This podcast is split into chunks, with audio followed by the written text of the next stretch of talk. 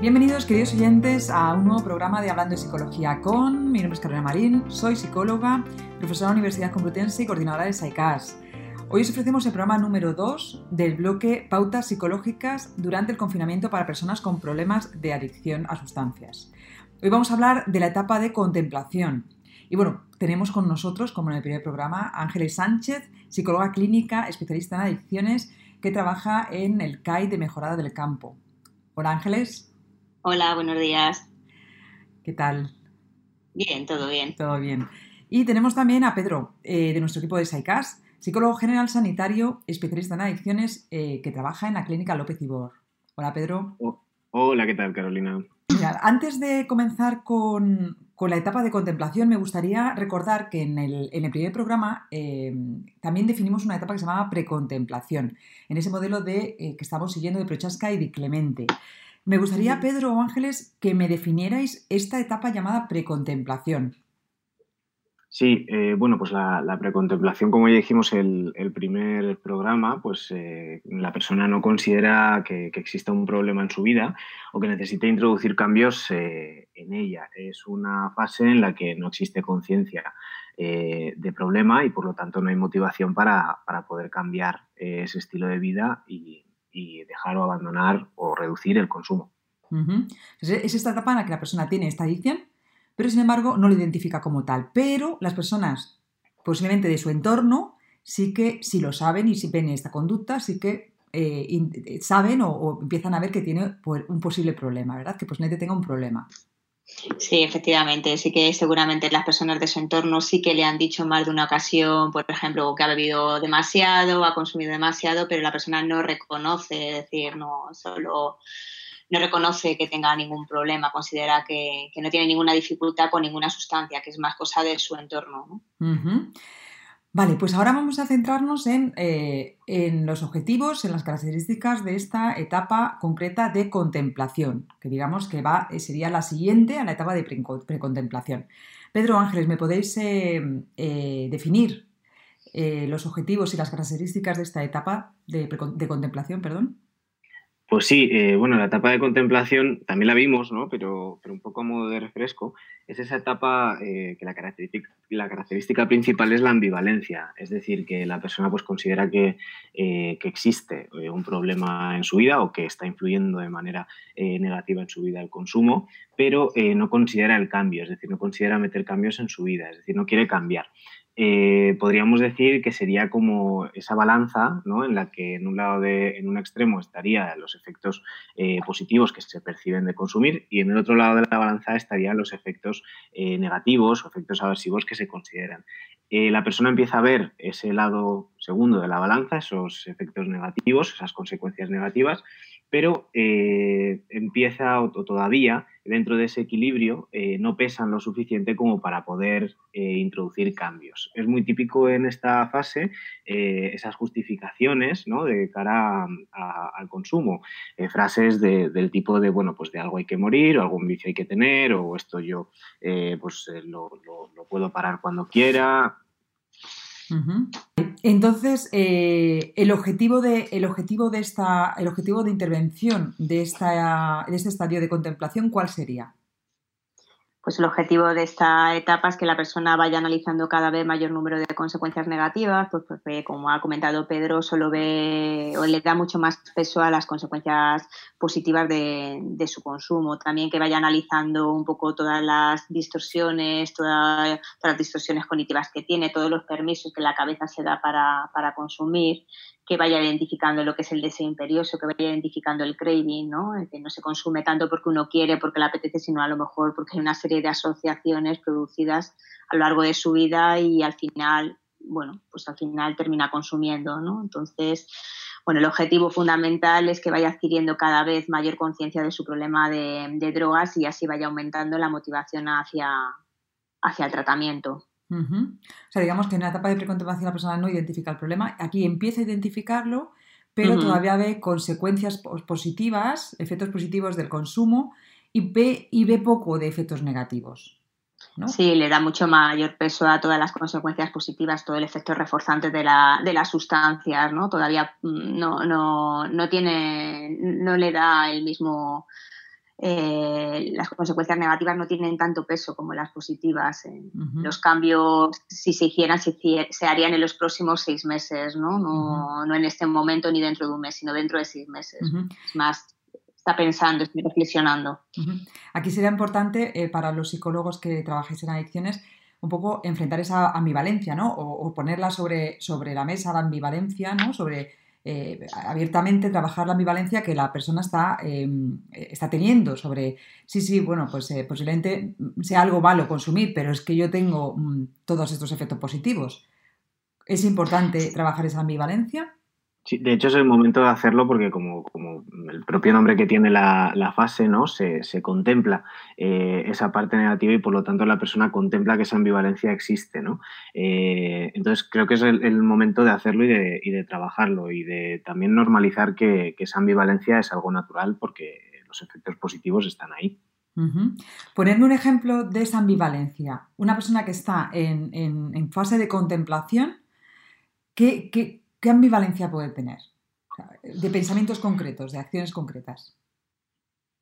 Mm, pues, por ejemplo, eh, una persona que está en esta eh, fase de, contemplación sí puede llegar a considerar que, bueno, que, por ejemplo, un consumidor de cocaína sí puede llegar a considerar que consume porque quiere, porque le apetece, aunque a lo mejor todas las veces que ha salido, la mayor parte de las veces que ha salido con sus con sus amigos consumidores al final ha terminado consumiendo, ¿no? Entonces, bueno, pues por un lado están todos los efectos positivos de la sustancia, pues a lo mejor lo utiliza para desinhibirse, para relacionarse, para hablar más, etcétera, pero eh, también hay una serie de consecuencias negativas al día siguiente, ¿no? Entonces, bueno, o incluso en el mismo día, ¿no? Entonces, bueno, pues hay una ambivalencia, hay unas consecuencias positivas y negativas y no termina de, eh, no termina de, ver un poco por el peso que le da a las positivas, ¿no? Vale, ¿y qué, pautas, eh, qué pautas concretas podemos dar, ejercicios eh, concretos eh, a nuestros oyentes que puedan estar en, esta, en, esta, en este estadio de, contemplación para que puedan hacer en su casa durante esta fase de confinamiento? Pues hay muchísimos ejercicios que podría hacer. El objetivo ya hemos dicho que cada vez vaya analizando el mayor número de consecuencias negativas. Entonces hay uno que es muy sencillo, es decir, pues identificar todas las consecuencias positivas que tiene el consumo, ¿no? El, pues un poco eh, no, negar, no negando la evidencia, es decir, bueno, pues hay una serie de efectos positivos y una serie de efectos reforzantes para, para el paciente, entonces, pero sí se puede intentar, decir, eh, generar la duda, es decir, si realmente son tan positivos mediante una serie de, de preguntas que estarían dirigidas por el terapeuta y que, y que podría ir contestando eh, el paciente, por ejemplo, a cuánta gente ha conocido esa noche, cuánto tiempo ha durado la desinhibición en el caso que la cocaína la haya utilizado para desinhibirse, si realmente ha sido tan placentera la experiencia, si no hubiese habido cocaína, qué hubiese pasado. se, trabaja abiertamente esa posible distorsión perceptiva y cognitiva que tiene en, este, en esta etapa el, paciente. Por ejemplo, eso de eh, eh, bueno, es que a mí la, cocaína me, da más, eh, más, facilidad de habla, me vuelvo más sociable, creo que la gente me, aprecia más porque soy más abierto, porque soy más alegre. Y se trabaja abiertamente, es que esa es una percepción que posiblemente esté sesgada. Pues en, en este caso yo creo que directamente eh, o sea, si hablamos de confrontar directamente con que eso efectivamente no es cierto, eh, la contemplación no es un buen momento para hacerlo de esa manera, ¿no? Pero como creo que Ángeles lo, ha dicho y lo ha explicado muy bien, ese formato de, preguntas, ¿no? De, ir preguntando para que la persona llegue a ese, a ese darme cuenta, a ese insight que llamamos en psicología, ¿no? El darme cuenta de, qué es lo que está pasando, ¿no? Ajustarnos a la realidad que estamos viviendo, ¿no? Confrontar directamente muchas veces, como todavía la balanza está eh, presente, hace muchas veces que se incline más, la balanza a, bueno, pues hacia el lado de, las consecuencias positivas o que la persona se cierre eh, a la hora de, bueno, pues de la reestructuración, de la terapia e incluso ellos mismos vayan y apoyen ese, otro lado de la balanza que no nos interesa. Pero se podría hacer con vídeos, por ejemplo, que tenemos que recordar que vamos a poner un enlace a diferentes vídeos Em, que hay muchos vídeos que reflejan ¿no? este, este, o que, pues, se podrían que utilizar para trabajar con este, en este estadio de, de, contemplación, ¿verdad? Sí, por supuesto. Es decir, como en este estadio sí que el, paciente no es consciente del deterioro que, tiene, tanto físico como psíquico, sí que se puede hacer mediante vídeos un poco el que vieran ellos el deterioro que producen las drogas para que empiecen a darse cuenta de que a lo mejor, además de las consecuencias positivas, también hay una serie de consecuencias negativas, ¿no? Entonces, sí, sí, por supuesto, todo lo que sea eh, que ellos vayan detectando el deterioro que están produciendo las drogas en su organismo, en su cabeza, pues sí, también es muy importante. El objetivo es identificar consecuencias negativas porque para que cada vez vayan dando mayor peso a, esas consecuencias. Eso está, tanto nosotros como la propia persona. Eh, hay que hacer un trabajo como, un poquito sutil eh, de cara a cómo tratar esta, mm, pues, bueno, esta fase, eh, por lo que hablamos, porque si no puede, puede crear ese cerramiento ¿no? hacia, hacia la terapia o incluso esa frustración de cara a intentar luchar directamente contra cosas que todavía no están claras.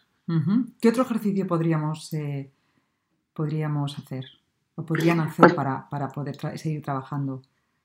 Pues con el, con el objetivo de enfatizar, la ambivalencia que hemos dicho que hay, sí que se puede buscar razones personales para seguir consumiendo en este momento, es decir, qué razones tiene el paciente eh, para seguir consumiendo en, en el momento actual, intentar que sean razones mm, personales, no tanto familiares, trabajo, que son personales, pero intentar que hablen más de, más de él, ¿no?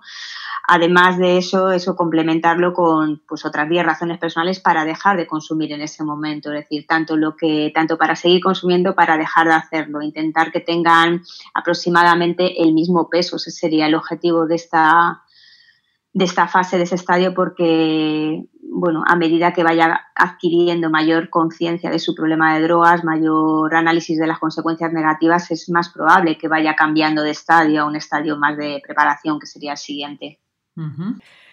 Vale, ¿qué, otra, ¿qué otro ejercicio podemos, eh, podéis eh, mandar a, vuestros pacientes o a las personas que nos estén escuchando por este problema, posible problema de adicciones en esta fase de contemplación? Bueno, a mí me gusta mucho el, ver que la motivación viene de la conciencia, pero también viene de, la proyección un poquito hacia, hacia futuro, ¿no?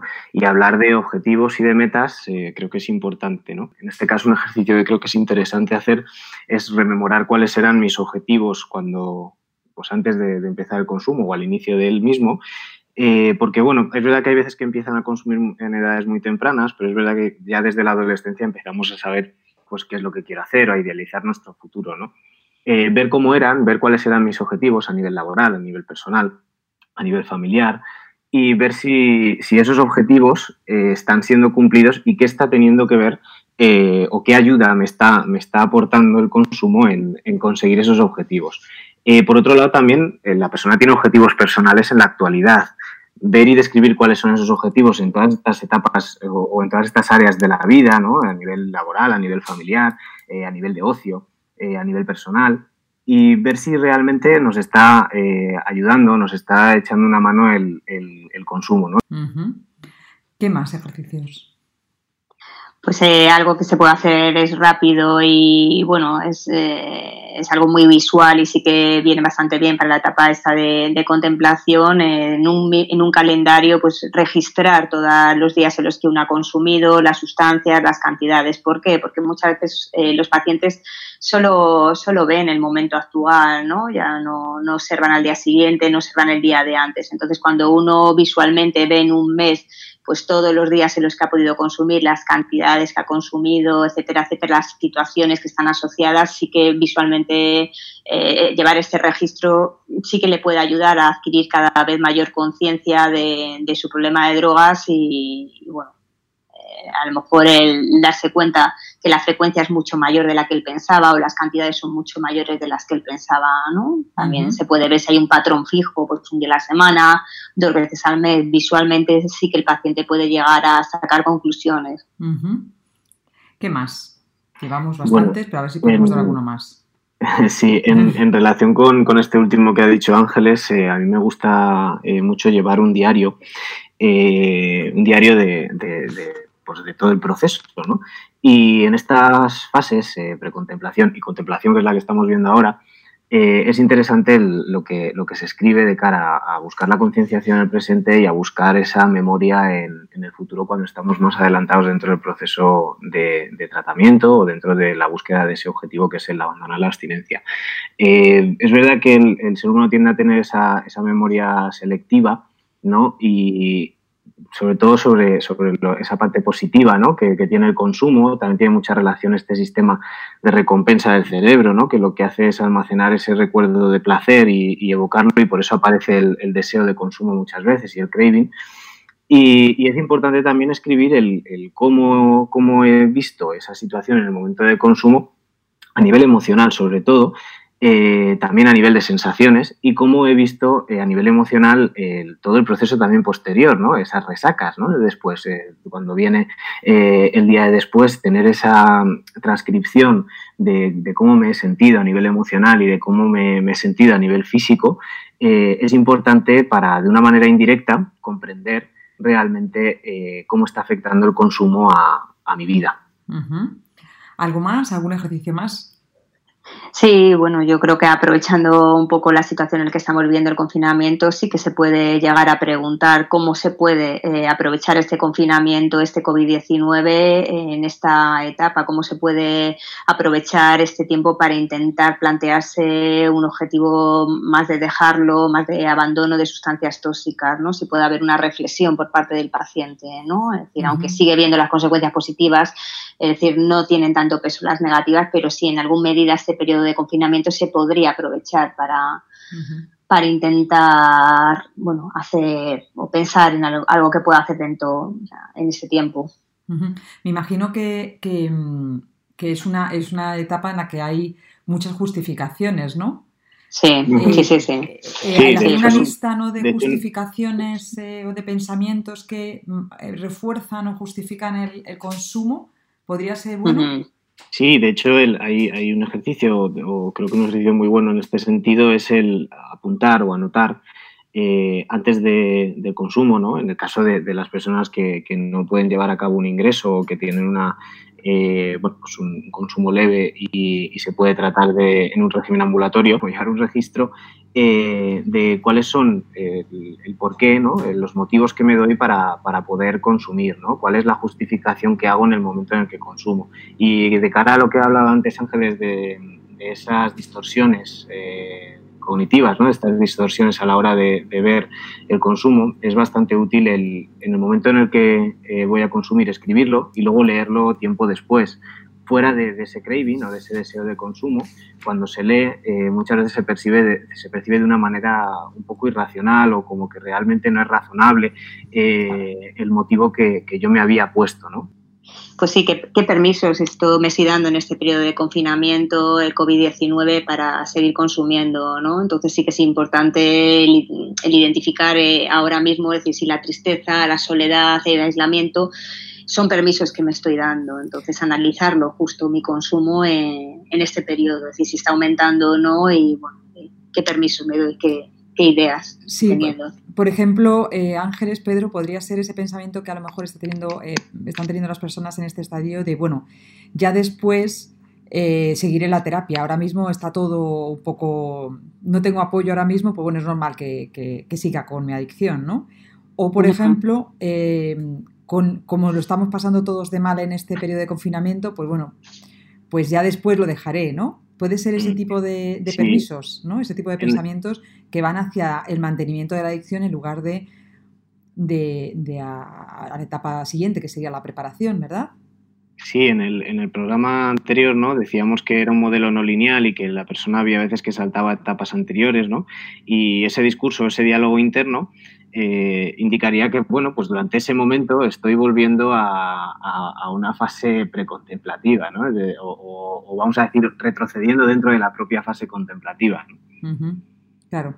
Bueno, pues eh, creo que les hemos dado muchos ejercicios para que puedan hacer, ¿no? Que puedan trabajar esta etapa de contemplación.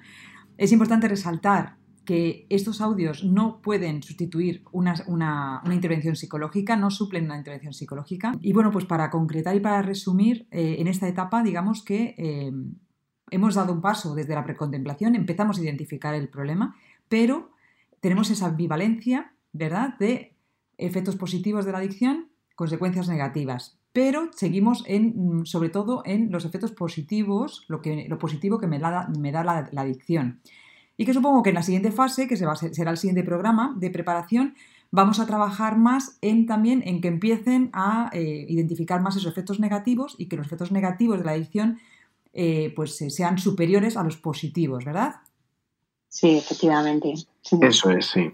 Vale, pues muchas gracias Ángeles, muchas gracias Pedro. Gracias a vosotros. Gracias a vosotros. Vamos a poner las preguntas que tenéis que, que tienen nuestros oyentes que contestarse, que, hacerse, para saber qué programa o programas eh, están más eh, dirigidos a, su etapa, estadio, su etapa específica de, dentro de este modelo. Eh, y bueno, sobre todo, nos gustaría que dejarais vuestros comentarios en la página web de SciCast y algunas dudas que tengáis o algunas sugerencias. Y bueno, pues muchas gracias. Estamos en SciCast y en el próximo programa trataremos eh, el estadio, la etapa de preparación dentro del modelo de Prochaska de Clemente. Muchas gracias y hasta la próxima.